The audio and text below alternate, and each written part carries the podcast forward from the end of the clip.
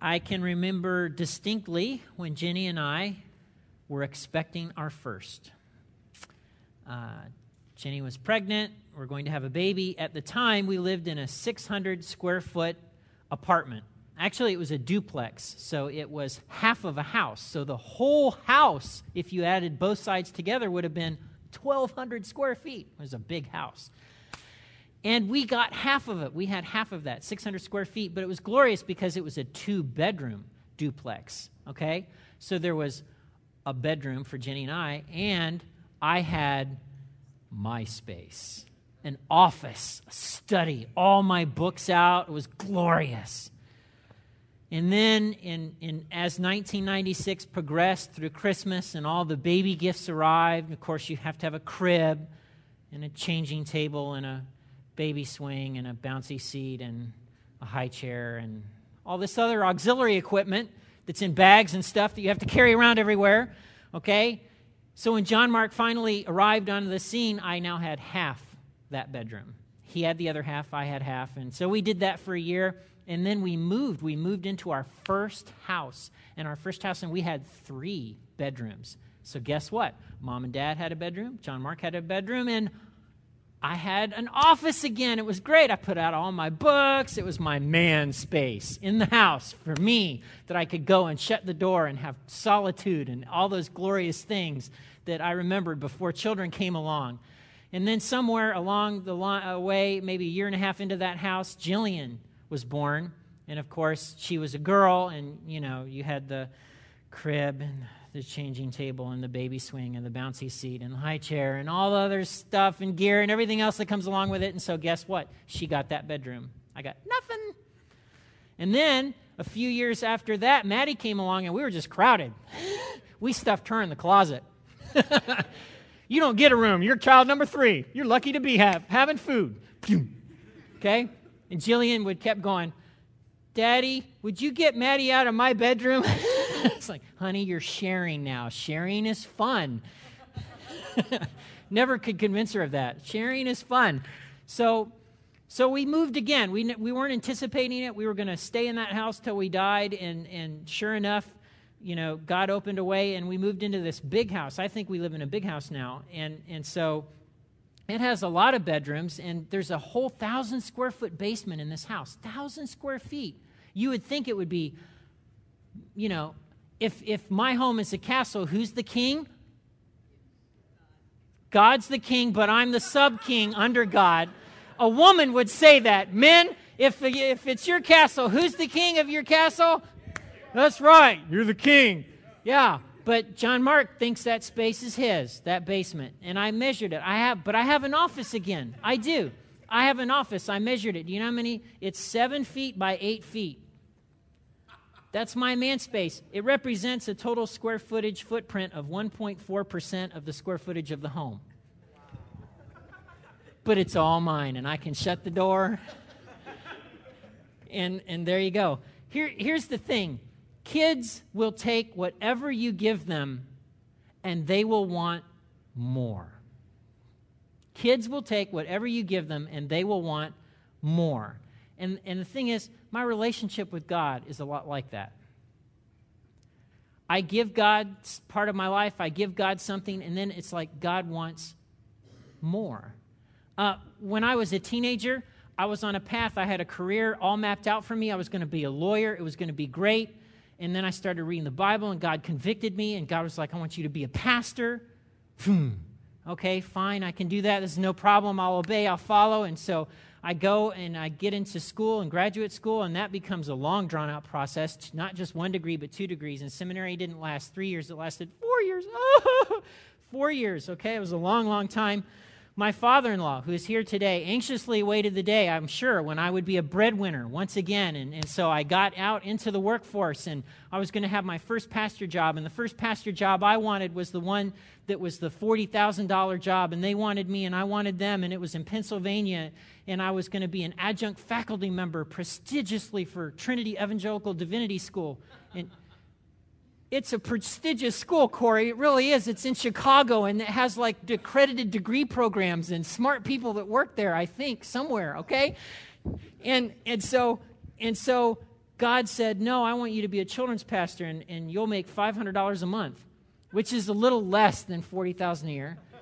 Just a little bit, okay? And then when I was middle aged, despite having enjoyed the security and perks of being a, an executive pastor, God was like, I want you to start something new. And, and so I gave up my secretary, my office, and, and my salary, and, and, and there we go again. And so it seems like every, every time I get to these points in my life and I offer God something, God wants more. It's just weird the way it works. And, and I have this fight in my life, and I'm constantly, it's a constant battle for me to make room for God. And whether it's work or schedule or Facebooking or movies or life or relationships, and there's this toe back and forth, and God wants more. And in one sense, God's a part of all of that my Facebooking, my life, my work. But on another, in another real sense, He's at the periphery unless I make room for him in the center. At Christmas time, we always bring up the story of Joseph and Mary, right? Actually, Mary always gets top billing, doesn't she? It's Mary and Joseph. okay? And Mary and Joseph, Mary got pregnant. You know the story. Famous account, okay? Joseph, despite his misgivings, decides to go ahead and, and, and do the marriage thing. I'll marry you anyway, even though you're pregnant, and clearly I'm not the husband. And so uh, they fell prey, uh, uh, they fell, they became victims, really, of Roman bureaucracy. Rome was a vast empire, had tentacles everywhere, and they had this thing where they did a census, you know, and it was for taxation and other reasons, and they made it easy for you to do. It was not like the IRS, where, you know, it was very easy in Roman times. Just, you know, um, you had to travel to the place of your ancestry. So if you were in Egypt, you know, and your, your, place of ancestry was in, you know, Persia, you had to get on a boat, travel a month. It was great at your expense, by the way. And then when you showed up, it was so that you could pay them more taxes. It was a great system. It was um, not, not easy at all, okay? So Mary's pregnant. She's got to travel on a donkey for a week.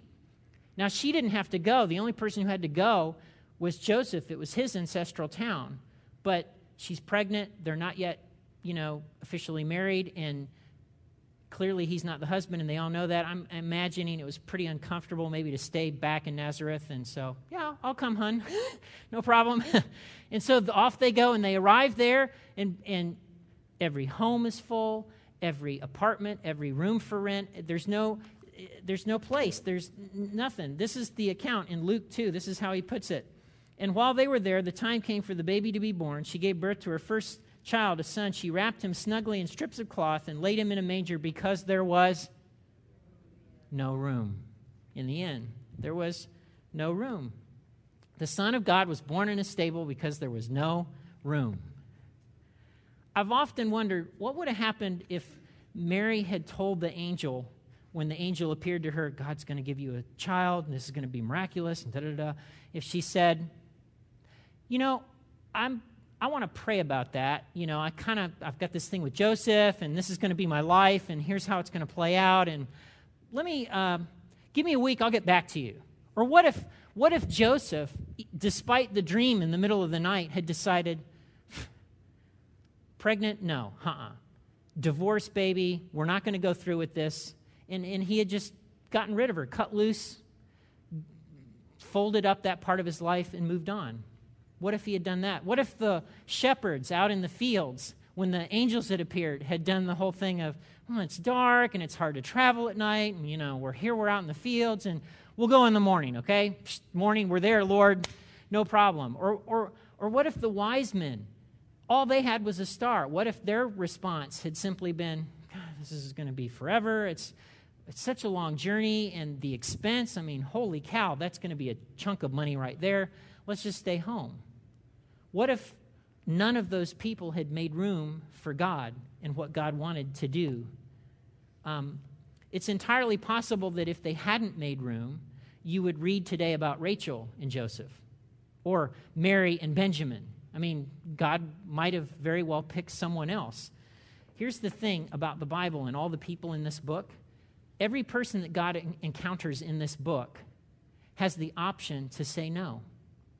Every person that God encounters in this book has the option to say, you know what? Thank you. I've got your input. It's great, awesome.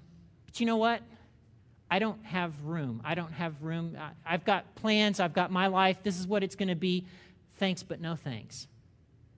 Everybody in this book had the power of veto when it came to God and what God wanted. And before you dismiss me and before you go, well, no one would say no to God, Max. Come on. Don't you and I do it on an ongoing basis with choices every day? I mean, you and I have said no to God in countless ways over our short spans of life. Here's a spiritual principle that I want to draw out this morning, and it's actually found in 1 Corinthians, 1 Corinthians chapter 3, and then again in chapter 6. And that's where we're going to be. 1 Corinthians chapter 3. This spiritual principle is articulated by Paul, and he articulates it in, in this letter that he writes to the church in, in Corinth. This is a amazing group of Christians. There are lots of different um, ethnic groups and cultures represented. Uh, there's all kinds of problems. And in this letter, he addresses things like sexual conduct, food rules, marriage and divorce, spiritual gifts. And in 1 Corinthians 3, uh, chapter 3, verses 16 and 17, he, he outlines something important. And this is what he writes Don't you realize that all of you together are the temple of God, and that the Spirit of God lives in you? God will bring ruin upon anyone who ruins this temple, for God's temple is holy, and you Christians are that temple. In other words, be careful, Corinthian Christians, in what you teach and how you treat one another, because together, the very living God of the universe is living in you corporately together. Okay? And then he really fleshes it out in chapter 6, verses 19 and 20. And in this context, he's talking about sexual conduct. And he says this Don't you know that your body is the temple of the Holy Spirit who lives in you and was given to you by God? You don't belong to yourself. For God bought you with a high price, so you must honor God with your body. Paul is saying your body your body is not just you or yours to do with as you please. If you're a Christian, if you've said yes and you've been born again, God is actually living in you. In you, inside of you. God isn't just out there anymore, God's in here. And that's a very important thing to know, and here's why. Verse 20 for God bought you with a high price, so you must honor God with your body. God bought you. All throughout uh, the letters, Paul makes this very important spiritual principle. And the spiritual principle is this God has a right and a claim on your life. God has a right to ask you to do something, to tell you to do something, to make demands of your time. He made you, He loves you. He sent his own son to die for you. And I've, now that I'm a parent, I've got three kids, I get it in a way I didn't get it before. I love my kids. I have their best interests at heart. When I'm asking them to do things, it's not my motivation isn't to mess up their life or cause them to be in therapy for a decade. it's because I want what's best for them. And then when they don't obey, when they are resisting me, I'm like, just get with the program. Just say yes. See, I get God. I get God in a way I didn't. But see, you have to make room for Him. You have to choose to let Him operate. Because God isn't going to make you do what He wants. God isn't going to make you obey, and God isn't going to make you love Him back. God won't operate that way. You have to give Him permission. Here's a question that I want to raise this morning. If, if in fact, as Paul says, you are the temple of God's Spirit, and God is actually living in you, if that's the case, what's the state of your temple these days? I mean, how's that working? Uh, is it empty? Is it ready for God? Or is it full of stuff? Is there room in your life for God? And where? Where is there room? And is it enough room? And, and here's your homework assignment as we enter into the Christmas season, all right? Please make room for God. And this is odd, okay? Yes, make room for God with your time. I remember in my busy executive pastor days, I had a friend cajole me, cajole me, prod me, poke me. Max, you need to get away. Every, you need to take a day every week for the kind of job that you have and for what you're trying to do and, and be in hearing from God and everything else. You need to drop everything and just go away for a day, a whole day, just to hear God. And I was like, I can't do that. I can't do that. I have too much to do. I can't do that. I can't do that. I can't do Ah, fine, I'll go do that. And then boom. It's like all of a sudden I heard God in THX stereo, okay? And, you know, for those of you that know me, you know in the warmer months, I do. I load up my boat and I go, go off to a lake or a river somewhere. And yes, there's a part of it that's relaxing, but the reality is I hear God with clarity. I need that. It's, it's a chance every week where I'm making room in my life, in my heart, in my soul for God to operate. So, where in your schedule, I don't, I don't know, you may not have a day a week to do this, okay? But where? It, are you going Monday, Tuesday, Wednesday, Thursday, Friday, Saturday, and, and there's no time? Is that really going to work for you? Is that really going to work for your relationship with God? Where, where is there time? Where are you making room for God in your time? Um, or with your finances in terms of generosity, or here's one in terms of relationships. Where are you making room for God relationally? Um, and the way that works is uh, the uh, is always woven in how we treat others. For example, God treats us better than we deserve. He extends grace to us. He sent His Son to die for us. Um, you know, it's woven throughout this book. And so, as you're mitigating things with your ex this Christmas on who's going to get the kids you know, Christmas Eve and Christmas Day, and how's that going to work? And well, I don't want to go to your family because, and blah, blah, blah, blah, and all that stuff. Are you extending grace to your ex, to your mother in law, to that family member? Um, and if you're in school, I'm talking about the kid on the team or the one in sixth period. Are you extending, are you treating them better than they deserve? Because really, I mean, seriously, if you map it out, they deserve to be flunked. They deserve to be told off. They deserve to be said no to. I mean, that's what they deserve. But if you're making room for God, where are you treating them and how are you treating them better than that and better than they deserve? Um, and then, um, where are you allowing God in, to operate in your soul and in your spirit and in your mind and help you change the way you think? Um, and where are you doing that? I've been reading through Thomas à Kempis's uh, Imitation of Christ, and, and I wanted uh, I wanted him to have the last word today. I mean, you just can't you just can't improve on this. I mean, he just nails it right on the, the head when it comes to making room for God in your life. And, and this is what he said The kingdom of God is within you, says the Lord. Turn to the Lord with your whole heart. Let him be the most important part of your life, and your soul will find rest. If you put God first, you'll see his kingdom blossom within you. For the kingdom of God is living in peace and joy with the Holy Spirit, a thing not given to those who do not yearn for him with all their hearts. Christ will come to you and comfort you if you prepare a worthy place for him in your heart. All his glory and beauty lies within you, and he finds great delight in living there.